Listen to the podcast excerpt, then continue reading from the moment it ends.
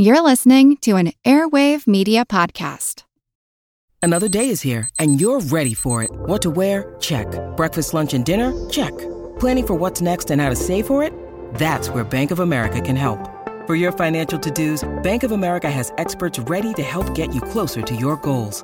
Get started at one of our local financial centers or 24-7 in our mobile banking app. Find a location near you at bankofamerica.com slash talk to us. What would you like the power to do? Mobile banking requires downloading the app and is only available for select devices. Message and data rates may apply. Bank of America and a member FDIC.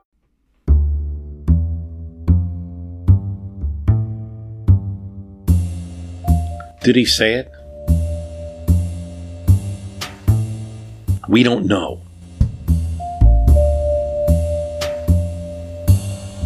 John Morton, dying signer of the Declaration, still four years from American victory in the Revolution, told his critics, those who thought he was foolish to have voted for independence and to have signed the Declaration of Independence. Tell them that they will live to see the hour when they shall acknowledge it to have been the most glorious service that I have ever rendered my country. It's a great quote, but no one heard it at the time or said anything about it until a century later.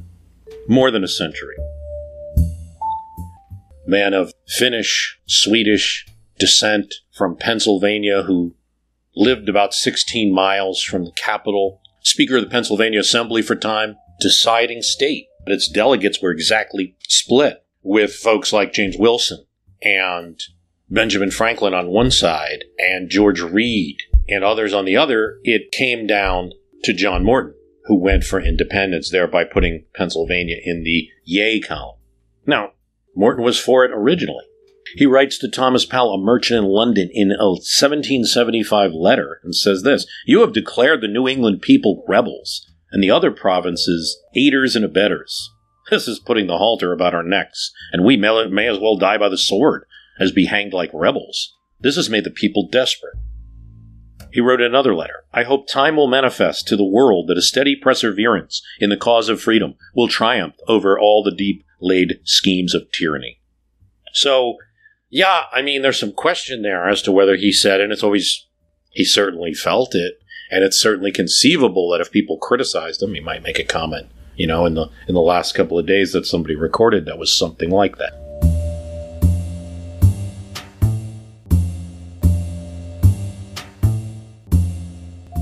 We're a little bit past the day of the signing of the Declaration of Independence, which was July 4th? No, not exactly.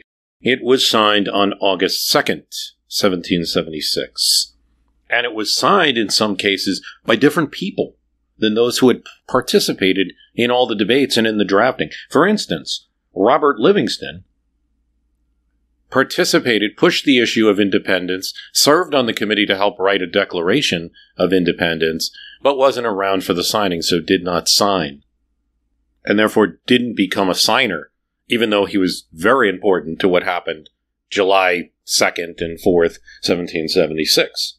But then you have the case of Robert Morris and George Read, two Pennsylvania delegates to the Continental Congress who did sign, but were opposed to independence during those votes. It should be noted that their state, or at that time their colony of Pennsylvania, did vote yay. And Robert Morris was against independence but sat out for the final vote, therefore allowing Pennsylvania to go into the yay column. We think on purpose. Here's what a New York Times article from 1981 said about the signers of the Declaration of Independence, which does stand in stark contrast from the sacredness of most presentations of these men. The 56 signers of the Declaration of Independence form a fascinating cross section of late 18th century America. Some were great men, some were not. A few were best known leaders in their states. Others were in Philadelphia because the really powerful local leaders stayed home to form their state governments. That was the real deal. The action was in the states at this time. You have the case of Peyton Randolph, who is very respected, and when there's trouble between the Virginia Assembly, then a colonial assembly, and Lord Dunmore, the British governor, and it's going to be an armed struggle eventually, he returns to Virginia to form a state. Who's picked to replace him? March 1775, Thomas Jefferson. Even Jefferson considered himself a pale comparison at the time to Peyton Randolph. Well, Peyton Randolph would end up dying in 1776 and then would not get well known as one of the founders. So Thomas Jefferson becomes one of the most successful alternates ever. but it's something that's so important because we talk about the signers all the time and we should. And it's an important document and the people who signed, you know, put their names on the line. They were important people. They had possibility of great loss. But it is also important to realize that many other people sacrificed. I don't believe there's a signer that fought in the Battle of Concord or Lexington. I could be corrected. There are also some 8,000 Americans imprisoned on British prison ships. And this is something that hasn't gotten a lot of attention in the textbook version of the history. So there's people who made great sacrifices who were not of the stature of many of the signers of Declaration. Nobody more than me has done, I've done a whole podcast on the signers, which we're going to talk about. But it is important to note that there were many other people who were either in the army or organizing in their own local states where a lot of the action was going on. But it is on August 2nd when most of the people who we see as signers of the Declaration of Independence sign it. Not all. Thomas McKean does not sign until years later. After that signing ceremony, August 2nd, the declaration was most likely in the office of Charles Thomson. He's another figure. Now, when you look at the engraving of the Declaration of Independence, which you most often see if you get a copy in a in a store or something like that. It will be just the signature of John Hancock, very large signature, and Charles Thomson. Charles Thomson seems like a small figure, but he's actually very important to the revolutionary movement in Philadelphia. John Adams calls him the Samuel Adams of Philadelphia. He was allied with Benjamin Franklin, and during the crisis over the Stamp Act of 1765, he's very vocal in the opposition to that Stamp Act. His duties were not just limited to some doing some clerical work, although he could do that. And he is the one who engraves, that means redoes the declaration in a nice format, as opposed to the type of handwriting copy you would have in a legislative body with marks and everything in it. But he does more than that. He acted in many cases as the Prime Minister of the United States before there had been such a setup. But there's something else. Thomson is responsible now for that declaration, the original one. And December 12th, 1776, after this has been signed and everyone's excited in, in August, the British fleet arrives. And threatened by the British, Congress reconvenes from Philadelphia to Baltimore. The first printing of the declaration that goes out has just the signatures of Charles Thomson, the secretary, and John Hancock, the president of the Continental Congress. President of the United States of America in Congress assembled. You have in 1777 the successful battles of Trenton and Princeton, where George Washington surprises the British and beats not only the Hessians, that's that famous Christmas story, right? But also goes on moves around the British force that came to beat him after Trenton and defeats a second British force in Princeton. After these two victories, the Congress is in Baltimore and declares that the copies go out now with all the signatures of the 56 men who signed the Declaration of Independence. And that it be sent to each of the United States and that they be desired to have the same put on record. The declaration, the original one, now moves back to Philadelphia and is held there from March to September 1777. After the British threaten Philadelphia and eventually they'll capture it, it moves to Lancaster, Pennsylvania for a day or two. For most of the rest of the year and into 1778 is kept in York, Pennsylvania. It's then moved back to Philadelphia. The Declaration goes where the Continental Congress goes. So in 1783, it's in Princeton, New Jersey, and then it's moved to Annapolis, Maryland for a short time. Stays there till 1784, It then goes to Trenton, New Jersey for a short period of time as the very temporary capital of the United States is there for a very short period of time. When Congress moves to New York, this would be the Confederation Congress, the Declaration goes with it. And it's housed in the New York City Hall, the old one. The first Congress under the Constitution of the United States creates a Department of Foreign Affairs and demands that this secretary should have the custody and charge of all records, records, books, and papers. So now Charles Thomson retires as Secretary of the Congress and surrenders the Declaration and then in March of 1790, Thomas Jefferson, who had drafted the Declaration of Independence, becomes in charge of keeping it as he becomes Secretary of State. In 1800, under President John Adams, the Declaration is moved from Philadelphia to the new federal capital in Washington, D.C. It travels on a boat down the Delaware River, into the ocean, into Chesapeake Bay, and up the Potomac to Washington. It's housed in one of the few buildings that existed in the early capital, and that's the Treasury Department. For temporary time, it's in the old War Office building. But you have this interesting thing that occurs, and that's in August 1814. The United States is at war with Great Britain. A British fleet is again appearing in American waters on the Chesapeake Bay. Secretary of State James Monroe rides out to see the landing of the British forces and then alerts State Department officials. In particular, a clerk named Stephen Pleasonton. Please purchase coarse linen. Cause it to be made of bags of convenient size in which the gentlemen of the office can pack the precious books and records, including the Declaration. Pleasonton writes his story in 1849. He says, I obtained carts and had them conveyed to a grist mill, then unoccupied, belonging to one Mr. Edgar Patterson, situated a short distance on the Virginia side of the Potomac, beyond the chain bridge, so called, two miles above Georgetown. An armaments foundry was near the mill, and Pleasonton, thinking that the British might destroy it, led his carts west to some farmhouse in Virginia, procured wagons in which the books and the papers were deposited. Then he rode to Leesburg, a distance of 35 miles. So while the White House and other government buildings were burning, the Declaration was stored 35 miles away, hiding in one person's house. And it's kind of a local mystery. They're not exactly sure which house the Declaration was stored in during this time, but it's somewhere in, Lees- somewhere in Leesburg, Virginia. Pleasonton said an empty house was procured by a Reverend Mr. Littlejohn.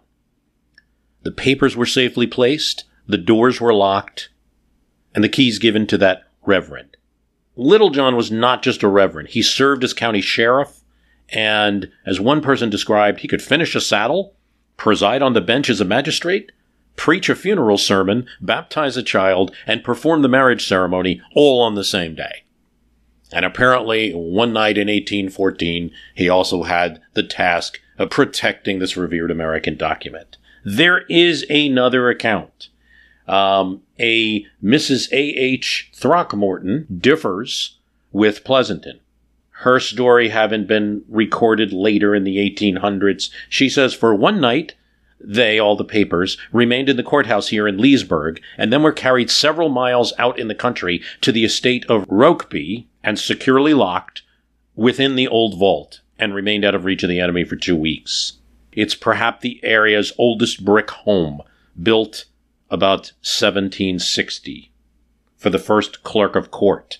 It has a vault with iron barred windows, and it was common for local officials to store county documents in their homes, lacking buildings to do so. Unfortunately, this Miss Throckmorton is somebody that no one knows and wasn't available, is can't be found in the existing county records. So it will remain a little bit of a mystery, but one thing we know is as that flames were seen in the distance in Washington City, the declaration was safe.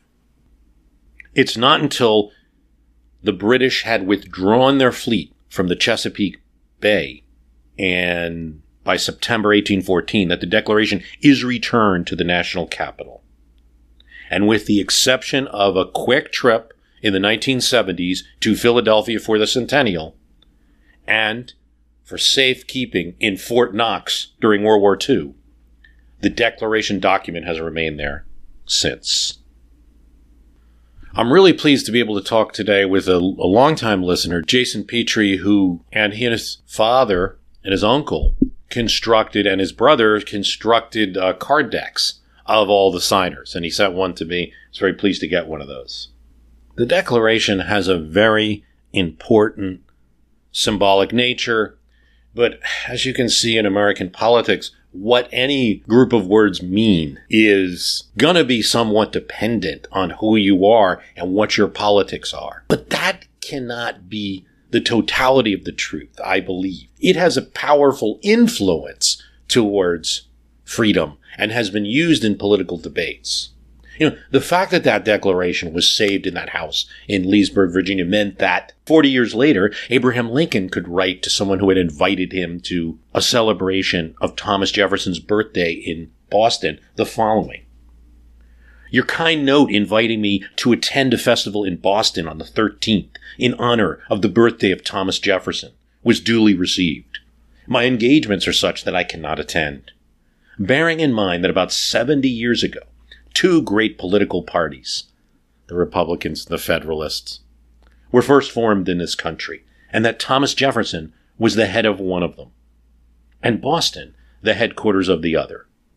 He's talking about Thomas Jefferson being the headquarters of the Democrat Republicans and Boston being definitely the capital, if you will, of Federalist Party politics. Lincoln's noting how odd it is that these days, in the 1850s, it is both curious and interesting that those supposed to descend politically from the party opposed to Jefferson should now be celebrating his birthday in their own original seat of empire, while those claiming political descent from him have nearly ceased to breathe his name everywhere. All honor to Jefferson, Lincoln says, the man who, in the concrete pressure of a struggle for national independence by a single people, had the coolness, forecast, and capacity to introduce into a merely revolutionary document an abstract truth, applicable to all men in all times, and so embalm it there, that today and in all coming days it shall be a rebuke and a stumbling block to the very harbingers of reappearing tyranny and oppression. Lincoln was using history to beat up politics, and it wasn't new. He did it his entire career. His famous Cooper Union speech, which many people say is what gave him the presidency was simply that. He was expressing how the views of the founders, including people like Jefferson, who were slave owners, was tending towards the gradual emancipation, perhaps elimination of slavery in America, not the way it was going in the 1850s, which seemed like a new set of territories and perhaps all of the terra firma south where slavery could actually grow. He said of his political opponents, they are the vanguard, the miners, and the sappers of returning despotism, and anchored his statements in the Declaration of Independence. The name, the Republican Party, which is odd because that's the same name that was often used to describe Jefferson's people, but Jefferson is always seen as the symbolic head of the Democratic Party in the United States through history. Still today, you have things like Jefferson Jackson dinners and the like. But you have to also remember that the Republican Party, starting in the early 1850s in Wisconsin, also decided on that name because they wanted to claim Jefferson as their own in politics, if not in, you know, if you couldn't draw a line between the various politicians involved in the party. In their politics, they felt they were closer to Jefferson. Lincoln certainly did. And he invoked the Declaration as that bulwark.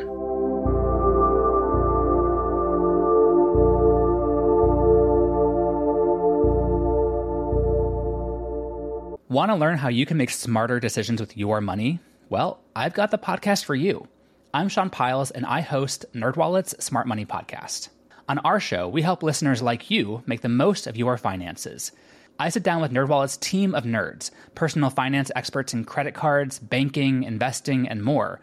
We answer your real-world money questions and break down the latest personal finance news. the nerds will give you the clarity you need by cutting through the clutter and misinformation in today's world of personal finance. We don't promote get rich quick schemes or hype unrealistic side hustles.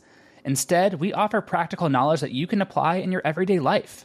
You'll learn about strategies to help you build your wealth, invest wisely, shop for financial products, and plan for major life events. And you'll walk away with the confidence you need to ensure that your money is always working as hard as you are. So turn to the nerds to answer your real world money questions and get insights that can help you make the smartest financial decisions for your life. Listen to NerdWallet's Smart Money Podcast wherever you get your podcasts.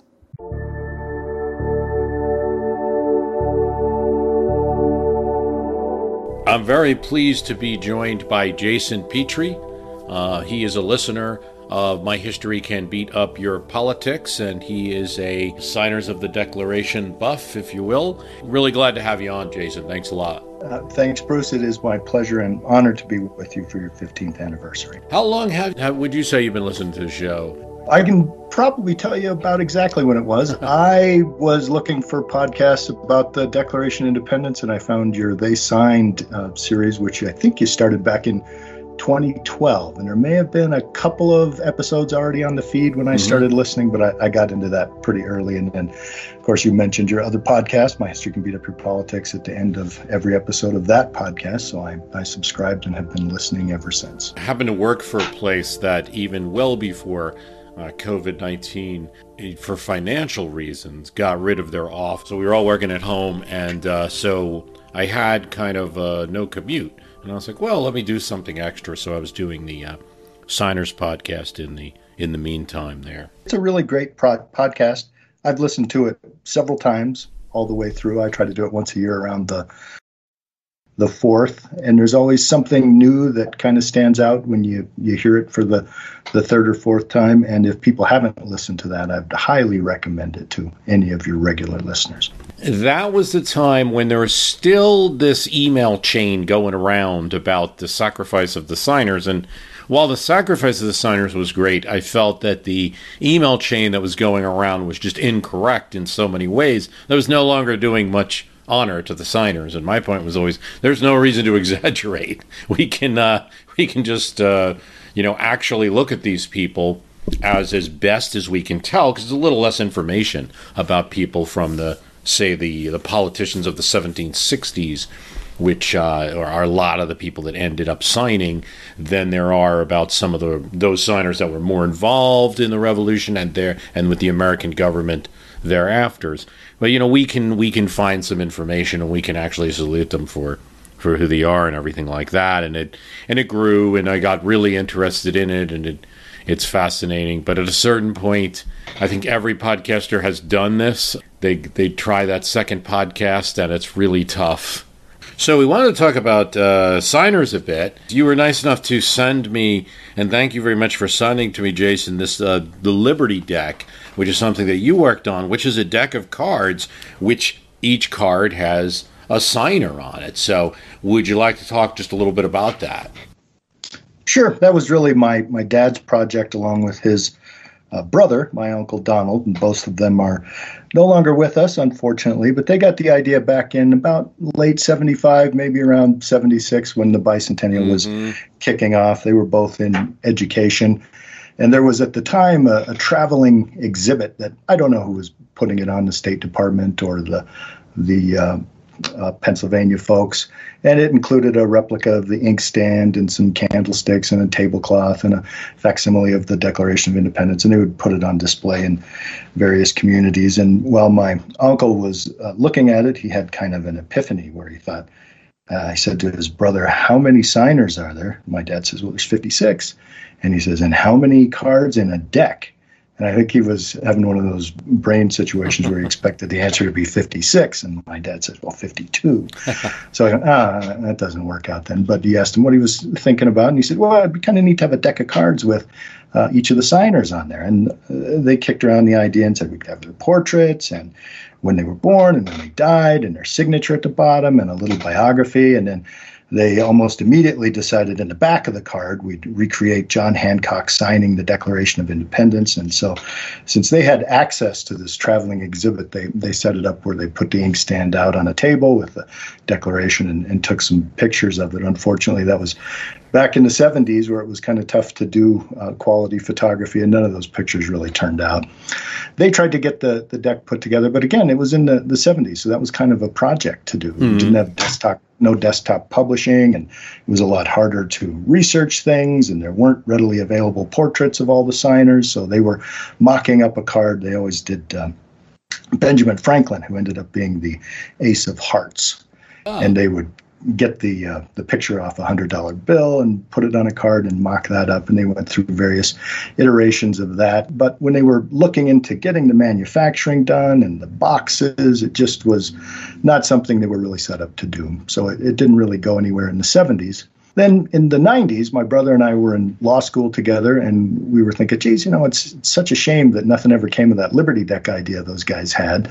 And we realized at the time, you know, we had access to Macintosh computers, and you could print things in color. And we went over to the university library and found a, a neat old book that was put out by the State Department in 1904 for some reason that presented for the first time a complete gallery of portraits of all the signers of the Declaration of Independence. So we just saw that all this stuff is actually available and it, it wouldn't be that hard. So we kind of got them back on the, the project again and they actually followed through with it that time and had, uh, I, I think they had a thousand decks printed up. Oh, wow.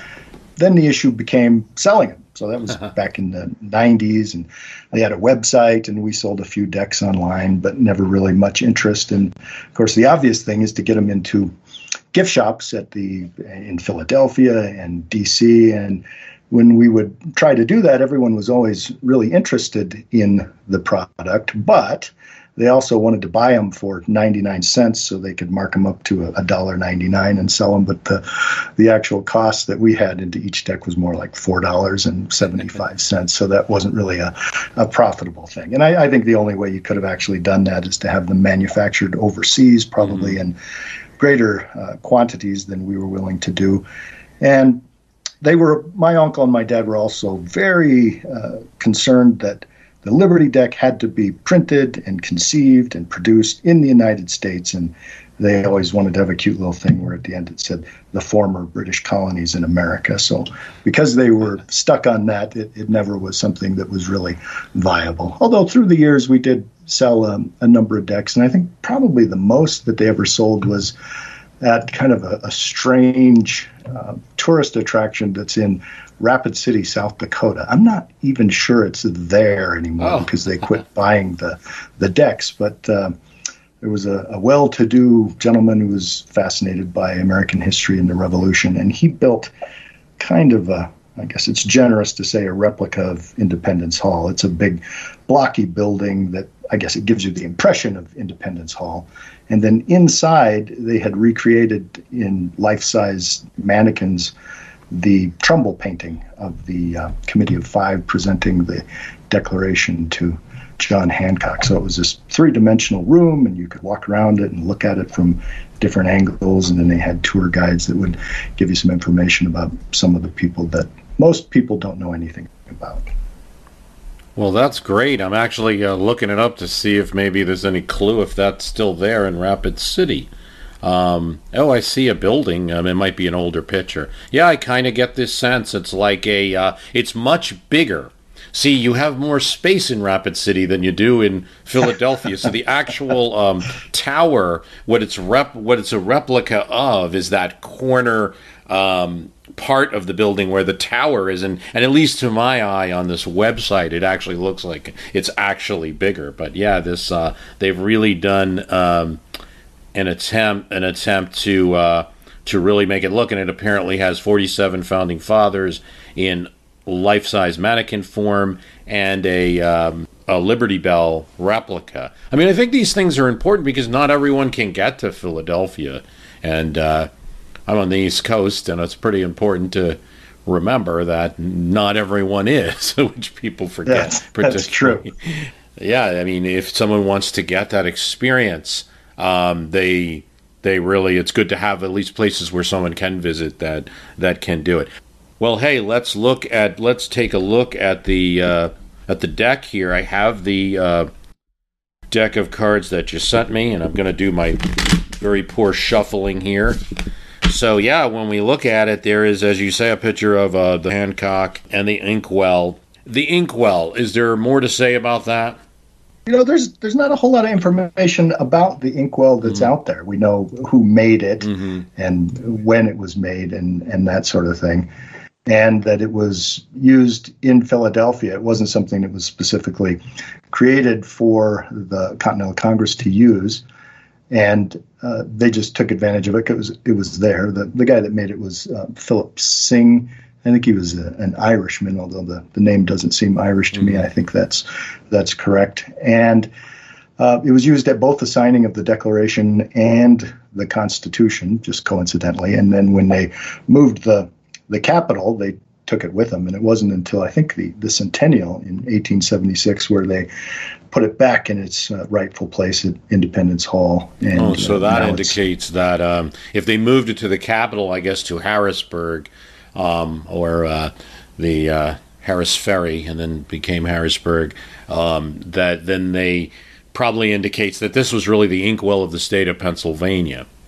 Yeah, I think that's correct. Yeah, and um, it, it it just that was the that was the most important thing going on in that building for a lot of people. This was still experimental at the time of yeah. the signing, uh, and uh, well, that's wonderful, and it, yeah, it is interesting that there would be this um, particular document. And we, we, we don't have kings and queens here, and we we should be careful about the sacredness to which we apply objects like that. The actual signing, where most of them are signing, I believe is actually the anniversary just passed. We're talking on the third of August, and August second seems to be the date when a bunch of of these signers actually got in the room and and said we want to actually affix our names yeah, and I, think that's one of the more interesting aspects of that is that uh, both Thomas Jefferson and John Adams, uh, to their death, insisted that they signed it, the, the copy that's in the National Archives, on the 4th of July.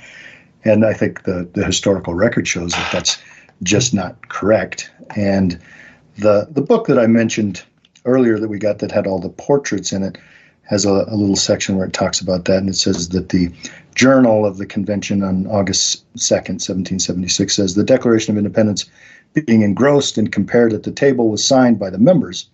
Then it goes on to say, yet it is certain that all did not sign at that time. In fact, Thornton did not attach his signature until November 1776, and Colonel McKean, Thomas McKean, is authority for the statement that he did not sign it until 1781 which is five years later, which I've always been kind of fascinated by. Well, I think some, some, of them point, were um, went right to the army, so some of them were fighting, yeah. uh, and they, they were not able to right away. Yeah, to to do it. Let's let me just do this real quick. Here's my lousy shuffling. You won't catch me doing this in Atlantic City, but uh, I just going to the first one. It is George Walton of Georgia. Hi, it's Bruce. Listen, we all know the news headlines are full of wild stories, like how the world is tipping towards authoritarianism, all while somehow simultaneously freezing, flooding, and on fire.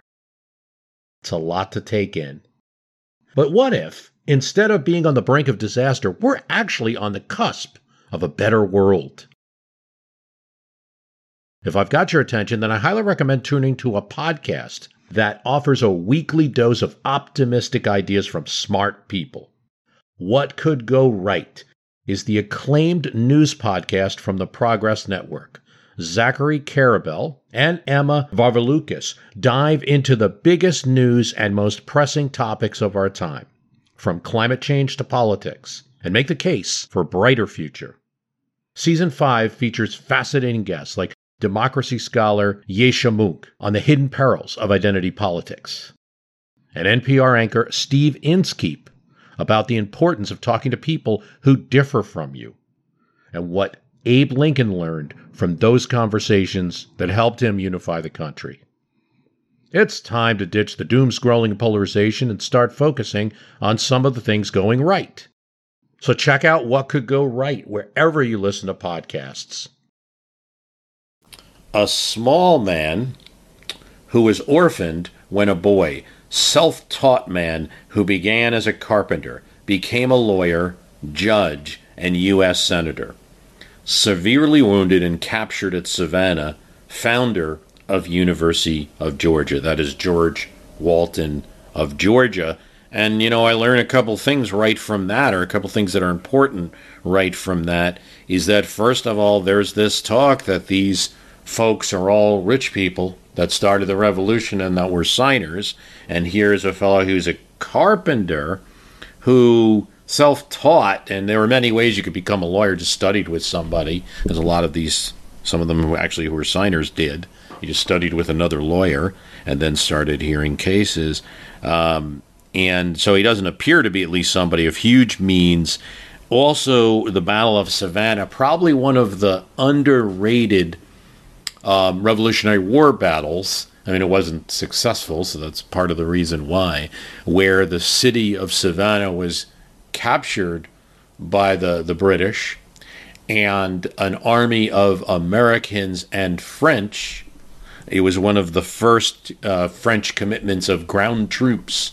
Uh, tried to retake Savannah, and they tried to retake it from the from the swamp side, and it was bloody, and they were unsuccessful. And both French soldiers shed blood, and uh, American soldiers shed blood in that. He was severely wounded. Um, so there you have it. That's the first one I pulled out was George Walton. And and George Walton, I'll tell you the uh, the dilemma that my my dad and my uncle had was mm-hmm. what to do with the four extra people. So they were going to put mm-hmm. two of them on jokers, and they ended up having four on jokers, and they thought it was just disrespectful to call them jokers, so they called the four extra ones the Patriots, and George Walton is one of those. I'll just do one more quick one. Then I'll have a uh, just a question about your favorite signer, unless we happen upon it. Boy, this is, uh, I tell you, no dealer would tolerate this kind of uh, horrible shuffling. Uh, two of spades is Joseph Hewes of North Carolina. And the card says Quaker born shipping merchant, first head of U.S. Navy, and credited with getting John Paul Jones his first command. Fiance died young, broken hearted Hewes never married, one of two bachelor signers. And not one of them that commonly rolls off the tongue.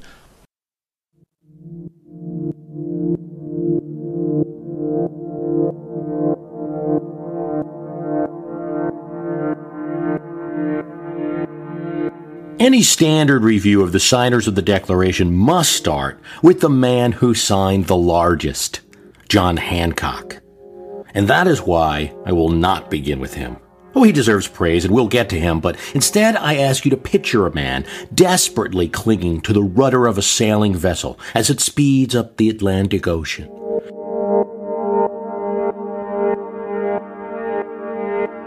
His hands are occupied, so he can't wave.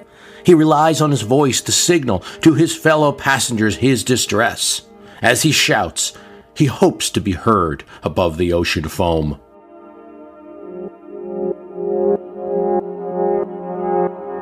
Sea travel was not smooth or safe in the time of the founding of America. On the high seas, an overcrowded British vessel going from the British colony in St. Augustine, Florida, to the city of Philadelphia, Thomas Haywood, was jerked from the deck and fell into the water. Pronounced Haywood, though it appears Heyward on the declaration that he signed. He was being released as part of a prisoner exchange and was about to get his freedom.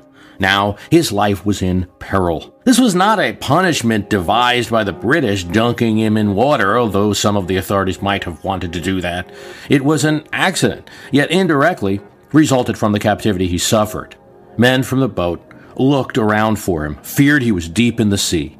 They were soon alerted to the ship's bow. Haywood was using a voice that he hadn't been using during most of his famous contribution to history. He seldom spoke during the congressional session. He was a moderate. He didn't want independence at first. He wanted some form of protest against Great Britain's treatment of Americans, maybe some appeal to other nations, but hopefully reconciliation with the king. He would come to change his mind and side with the patriot cause, with the independent cause. When the British attacked and captured the main city of his state in 1780, Haywood was taken prisoner, and the British would plunder his plantation. The British made no distinction between reluctant signers and enthusiastic ones. And the British had another reason to single him out. Heyward was appointed the judge of the criminal courts of the new state government. He was presiding at the trial of people who had conducted treasonable correspondence with the British Army, which was in the vicinity of Charleston. Judge Heyward condemned the people who had conducted the correspondence and ordered their execution, and ordered it to take place within view of the enemy. This served, along with the signing of the Declaration, to make him a special target for the British. Yet Heyward was treated as a prisoner of war and thankfully, due to a prisoner exchange, escaped the noose. He was rescued from the rudder, too, and he would live to see the Constitution of the United States passed and his fellow signer, Thomas Jefferson, become president. He died in 1809.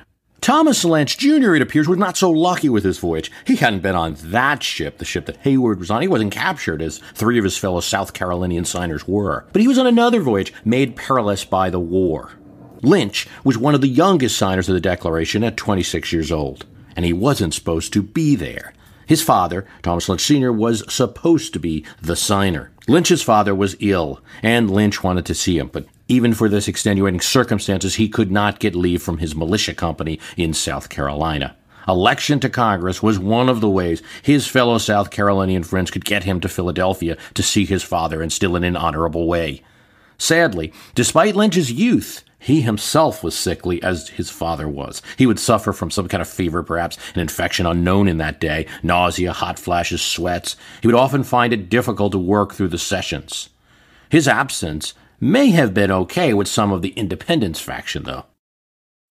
Benjamin Rush felt he was a man of moderate talents and timid in difficult circumstances of his country. But in his moderation, he was no different than his father's position, who he thought, entering the Congress, to replace his father, he should emulate.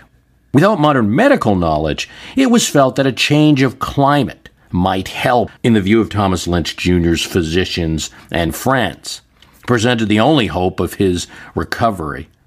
Maybe the south of France. But a voyage to Europe was at that time hazardous on account of the exposure to capture.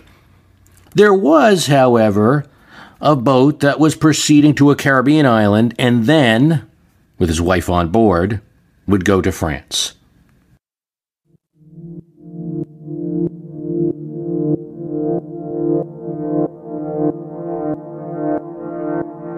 It was a circuitous route through a very different route that the British weren't likely to find. He embarked, as did his wife, and days passed, weeks. No one heard from Lynch Jr. No one heard from his wife, nor any of the ship's passengers. Months passed, and he was presumed lost at sea.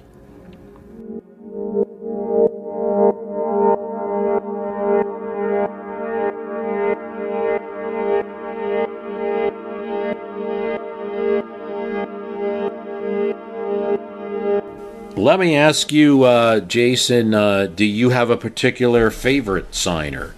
I, I thought that was kind of interesting because when you contacted me by email a while mm-hmm. ago and you suggested that we'd maybe talk about some signers, you listed three of them mm-hmm. that always were probably uh, in my top 10. Oh, there you go.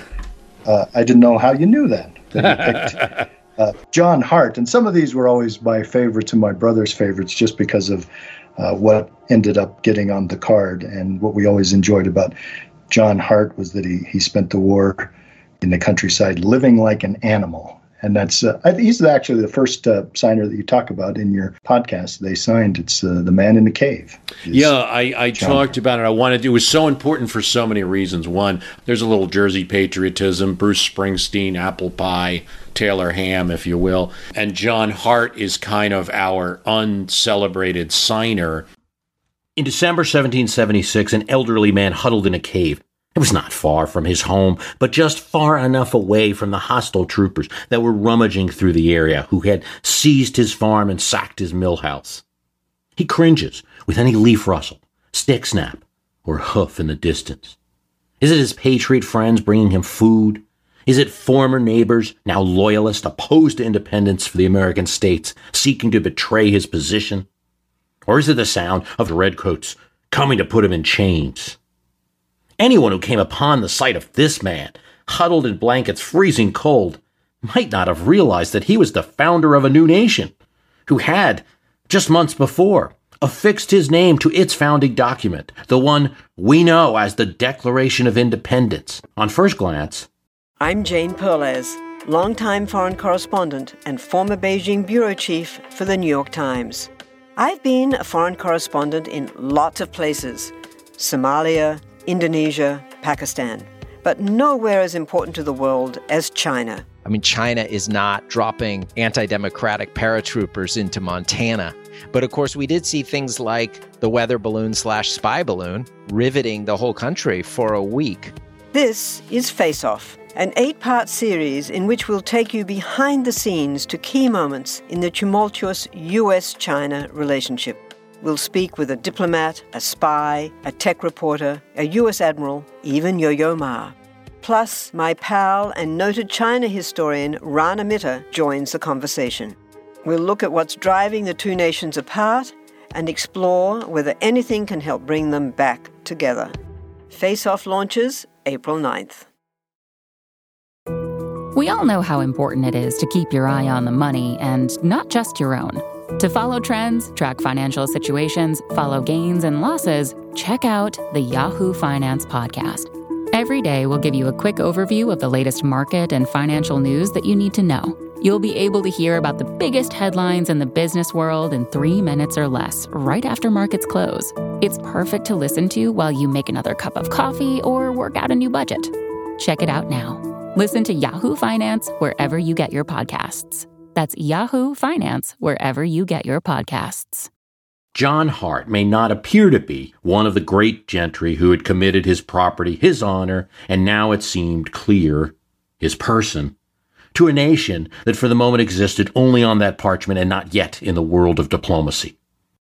Yet America did exist in the minds of many of his neighbors, the mill workers, militiamen, the farmers, outspoken clergy, and everyday mechanics and hands, who all across the English speaking part of the North American continent were casting away the seal of the king with great enthusiasm.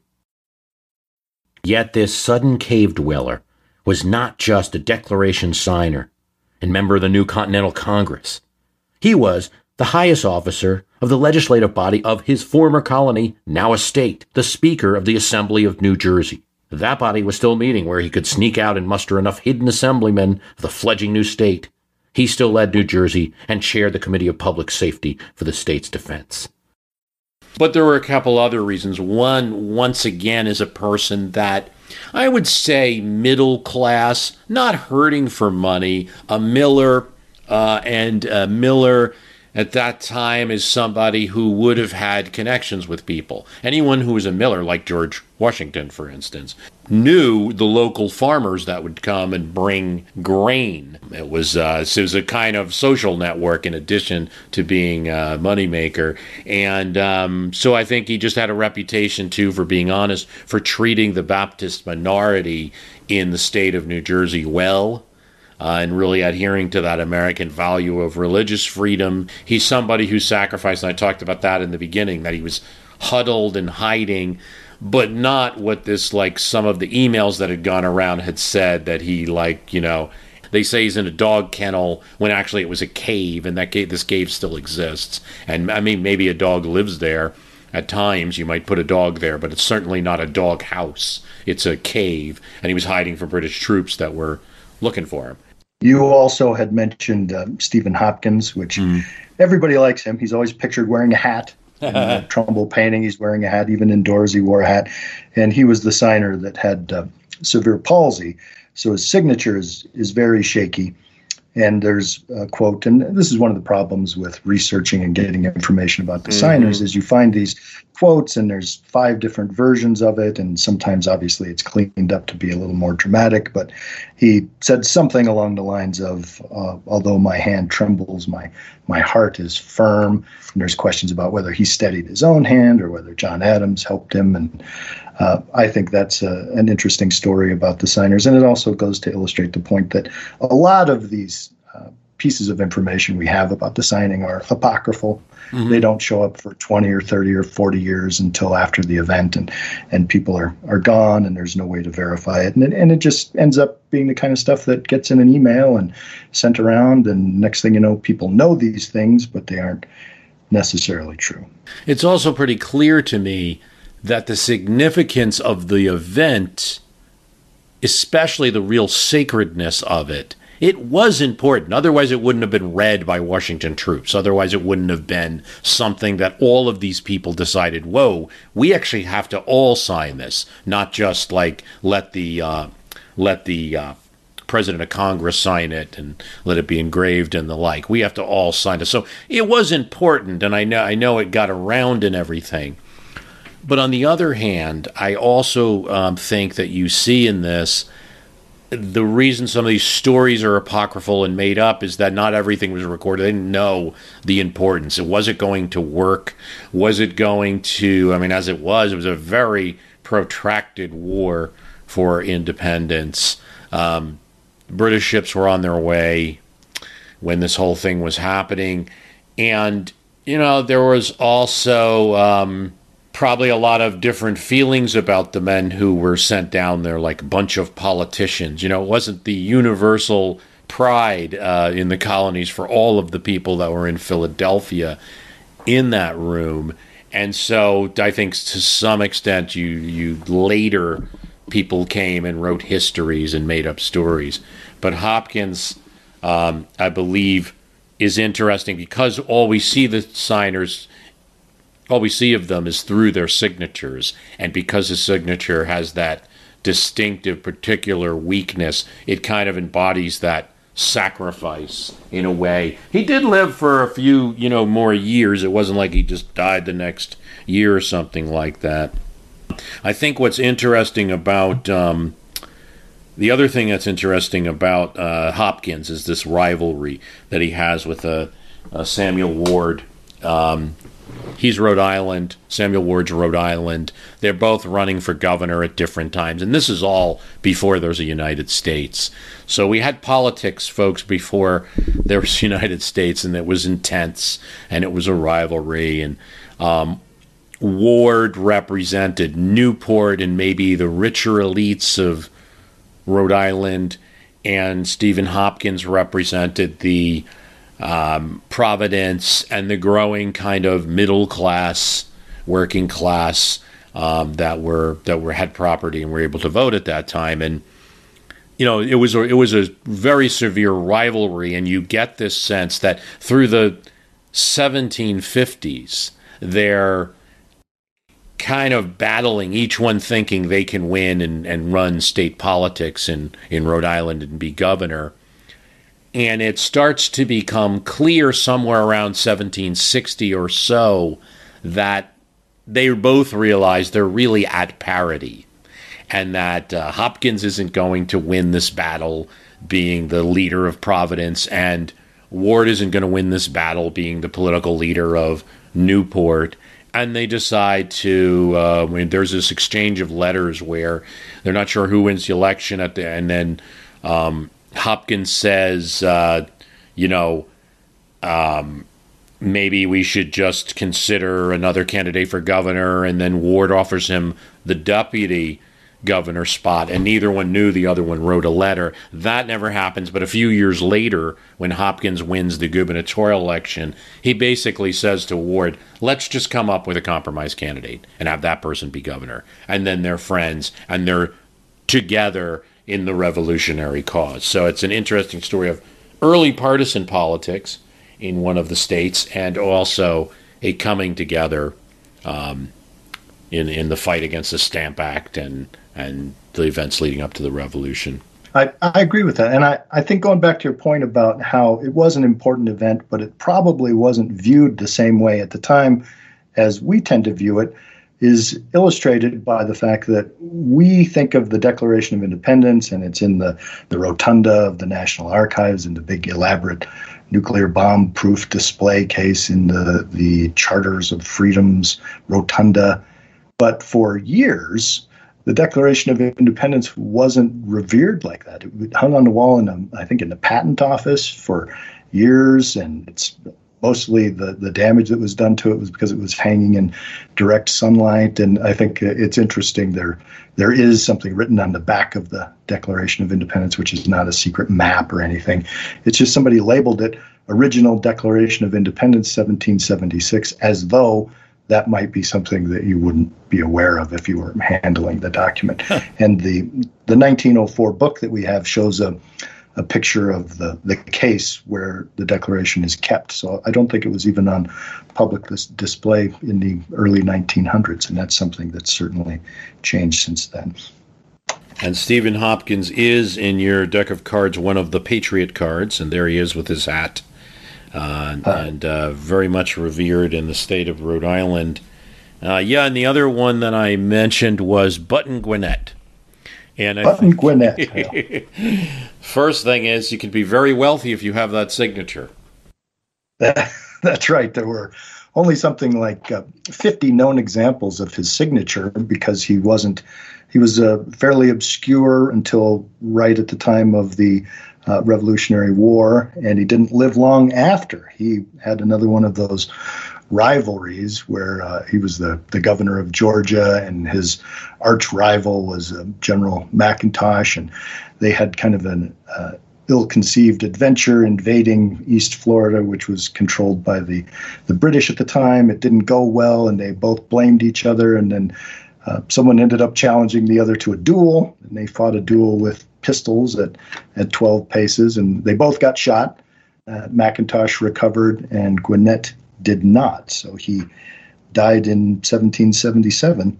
So he didn't have a, a, lot of opportunities to sign things and create a bunch of signatures and write letters and sign documents. So there's um, 40 of those signatures, I think, are in public collections in mm-hmm. museums or or state capital um, collections. And so there's only 10 of those signatures that are available to be purchased privately. And uh, I think you have to pay a lot of money to get one it, it's notable that um, McIntosh also was a Continental War officer, and um, uh, after the duel, Washington had him sent up.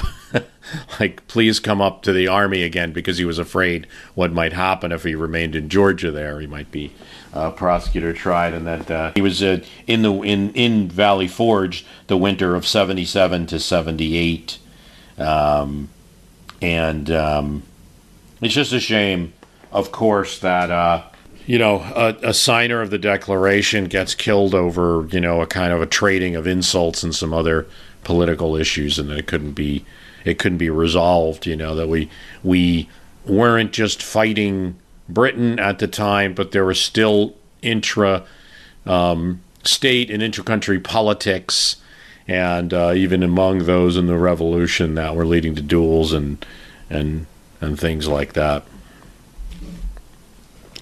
Um, a lot of people believe, well, the beginning of American politics was after we formed a country and maybe the first president.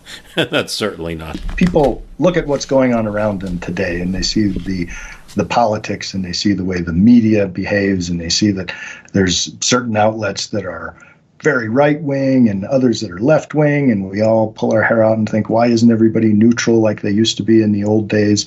But if you know anything about the old days, it, it never has been that way. It's always been the same. And it's always fascinating to see you tie those threads together and make sense of everything. And I, I really appreciate what you do.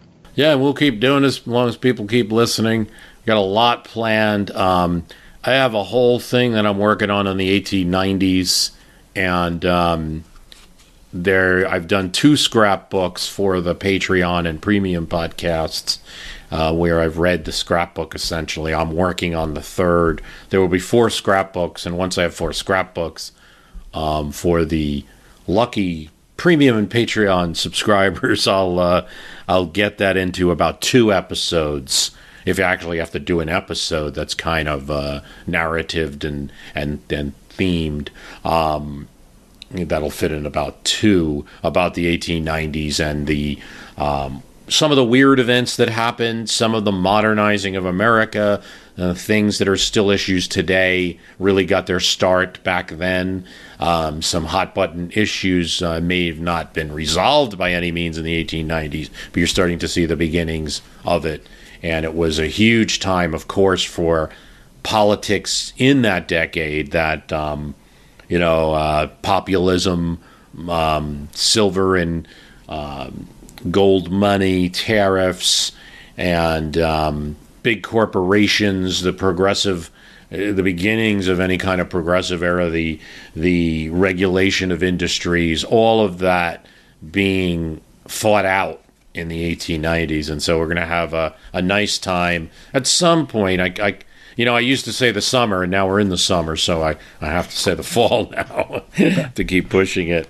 Um, I know that we're all looking forward to that. And you've had other listeners on, and I've heard those uh, podcasts, and people have commented on the, the dozen Ronald Reagans and the Arc of Commerce. Those are both just fantastic pieces of work. And uh, I believe you have a full time job. Yeah. I don't know where you find the time to do the research that's required and and get those things produced and edited and out for all of us to enjoy.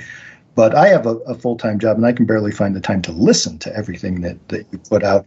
So I, I really wish somebody would give you a, a MacArthur grant or something so you could just dedicate yourself full time to making more podcasts. We're oh, thank you so much, Jason. Much appreciated. Um, and, and your support's appreciated, and everyone who supports. I'm lucky to have about maybe 50 people on Patreon, and maybe about the same amount on this other original channel of the uh, premium, and that helps out so that at minimum, you know, there's no costs uh, that I have to incur for those are taken care of, and things like the JSTOR journals, which really help. The fact that JSTOR went to uh, two things have helped me greatly. Google Books, believe it or not, although they're getting more and more restrictive. I can see enough in a Google book because if I had to buy every book, I mean, I, for, for all these episodes, you know, I can see enough to get the proof that I need for a statement, or to double check a fact, or to you know get a second source or things where that's been essential. Public libraries have been essential. My own bookshelves.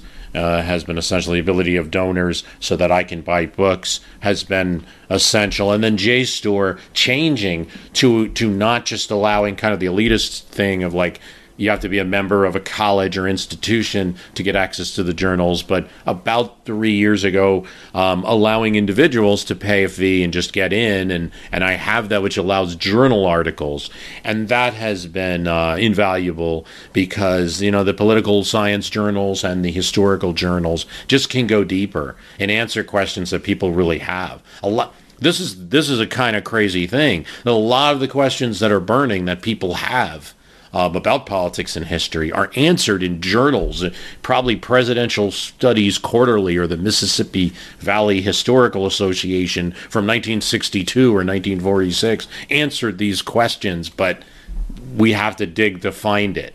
And uh, I'm always amazed at what someone has written an article on. Or uh, I like to go diagonal, use a biography which isn't intending if you if you're reading a book that's about the question you're trying to answer you have the possibility of bias because that author has an agenda even if they're nice about it even if they're trying not to but if you're reading something diagonally where it's like say a biography and you just happen to read a factoid that is related to your research question, that's very useful. And a lot of those journal articles, there might not be a journal article on the specific thing that I'm looking for, but you may pick up something in the course of, um, uh, you know, in another journal article. Was there one in the latest um, deregulation airline cast? Let me think about that. I think something came up where. Um, tried to find, you know, the usual suspects, tried to find if anybody had any memoirs, but Carter didn't talk about it. So there'll be there'll be something like a question that's open. So Senator Kennedy helped out uh, this great liberal senator helped out with this great somewhat you know libertarian or conservative issue of airline uh, deregulation. So the real question that people have is yeah but this is kind of some kind of fluke. Did he really care? You really want to be in this? Or did he just happen upon this issue? There might be a little of that. But the one thing that i found is that when he gives his speech so then you go to the episode we did in the 1980 um, con- DNC convention podcast, and when Kennedy gives his speech, "The Dream Will Never Die," I find that um, he cites, he's proud to cite his deregulation bills as among his accomplishments that's a speech where he's taking a free shot at goal. He's not going to get the nomination. He wants to rally the troops. He could have said anything. So you kind of get the sense that's really what you care about, and he mentions it there. So you find diagonal ways to kind of prove your point or get get more purchase on what you're looking for. I do have a full time job. It's not even a small one. Um, it drives me crazy sometimes how I how I do it. I just try to you know I have to limit a lot of my reading to history, I have to read like a grad student, meaning I have to read indexes and then read the passages. I don't read, I can't always read whole books like sometimes I would like to.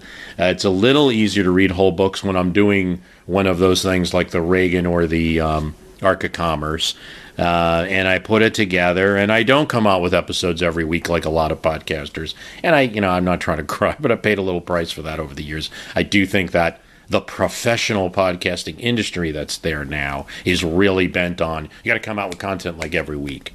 Um, but thank you for your comments and all of that. I really appreciate the, the patronage of it. The only thing I'll add to that is I really do pine for a point at which I will be able to do this more and offer more content. And, uh, you know, that could be coming. I mean, I do have advertising on the cast. I've recently joined the Airwave Media Network.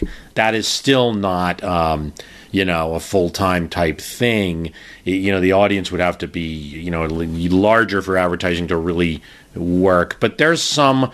Um, you know there are you know if consistent advertising happens a lot more opens up so there is the possibility and i will definitely probably be looking like 2022 2023 to to have more of like know, maybe I'll do a telethon or something like Free Bruce, you know, uh, so that I can do more, so I can have more content. Um, because even if I could only do it for a small period, I want to build the content well so it can be used later. Oh, what the heck? Let's pull out one. Let's pull one more here. So this is the eight of uh, hearts. The eight of hearts is James Smith of Pennsylvania. Yes, we like him. He's the militia militiaman. Irishman who came to America when 10 years old. Lawyer who spent years on the frontier as a change of pace from the law. Colonel in local militia. Much of his life a mystery since fire destroyed his papers. I love that idea of like living in the in the frontier as a change of pace from the law. As a lawyer, do you ever feel like running away? You know, I do. It's actually been a very strange year. I just went back to court last Monday for the first time since March of uh, 2020. Once the uh, pandemic hit, we started doing everything over Zoom or, or something, and it really hasn't been the same. There's a, a lack of interaction with people and the camaraderie you feel with the other attorneys and meeting people up at the courthouse. All that's been gone. So I'm really hoping to get a little closer back to normal sometime soon. Yeah, no, and I hope the same. It's it's really uh, I've just recently been able to venture out. The the lockdown's been good for for working on a podcast. It's been it's been slightly bad for podcast audiences. So has the proliferation of um, you know Dolly Parton, uh, Bruce Springsteen, and Obama. Every Soprano cast member um, having their own podcast, um, even though they're immensely good and I listen to a lot of other podcasts. Um, but it, it, that competition takes a little bite out, and then people not on long commutes anymore. I'm sure there are right. people telling me, Bruce, I'm really looking forward to listening to your next eight uh, podcasts uh, when I drive again or go on the road. So uh, all of that. Um, so it's good that hopefully we can have some normalcy um, and you know get back to things. But um, I, w- I was just going to say I don't have much of a commute. It's 15 or 20 minutes. I live in a different town than I work. But I, I will let you know that there have been a number of times where uh, NPR has something they call driveway stories, where you get home and you're in the driveway and the story's so good that you finish listening to it. I have a lot of episodes of your podcast that are just parking lot stories where I get to the office and I can see that there's there's still 20 minutes left, but I'll I'll just sit in the car and finish it off before I go into the office. So, well, I mean, that's the way it's got to be told in history stories, and um, I guess there's just it happens naturally uh, for me. It's it's not. It is written, and there is a script for both episodes. Some some are um, script mixture. I've, gone to a hybrid recently, but um, I don't I don't just wing it, and I don't do a strict like Mike Duncan type script either somewhere in between. Do you pay a low price for that too? There are some people that like this scripted stuff. So, but I also just find like, wow, find some great stories. The stories tell. There, there, there really is some some interesting events that have happened. Um, uh, the the episode that became "Don't Run for President" just came out of let me find every funny campaign story that I can, and then I realized how often it had to do with people not wanting to run for president, though people were forcing them, or just running so badly that they really weren't running, or Stephen Douglas, who basically, you know, um, tried to run, but you weren't supposed to run in 1860. So when he actually campaigned, he got in trouble. So there was all these little, like, you know, uh, stories. So I'm really glad to hear all that. And uh, Jason, thanks so much for coming on. And thank you, Bruce.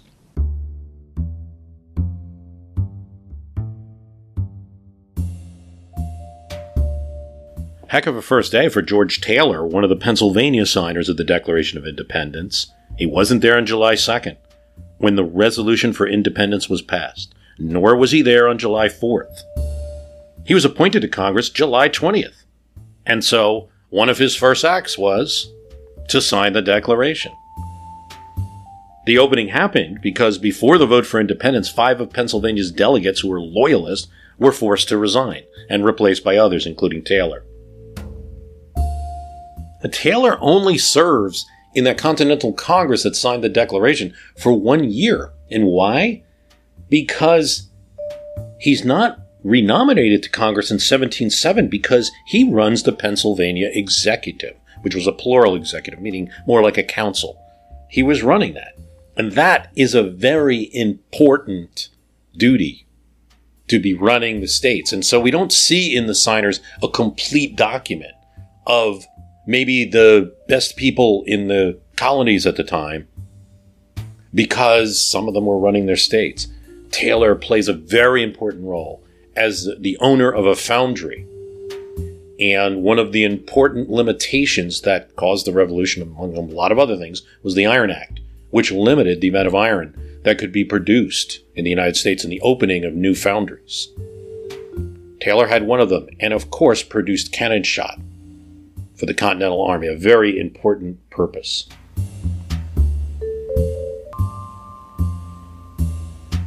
He dies before the Battle of Yorktown, February 23rd, 1781. One of several signers to not make it through the Revolutionary War, to not know what the document they signed led to.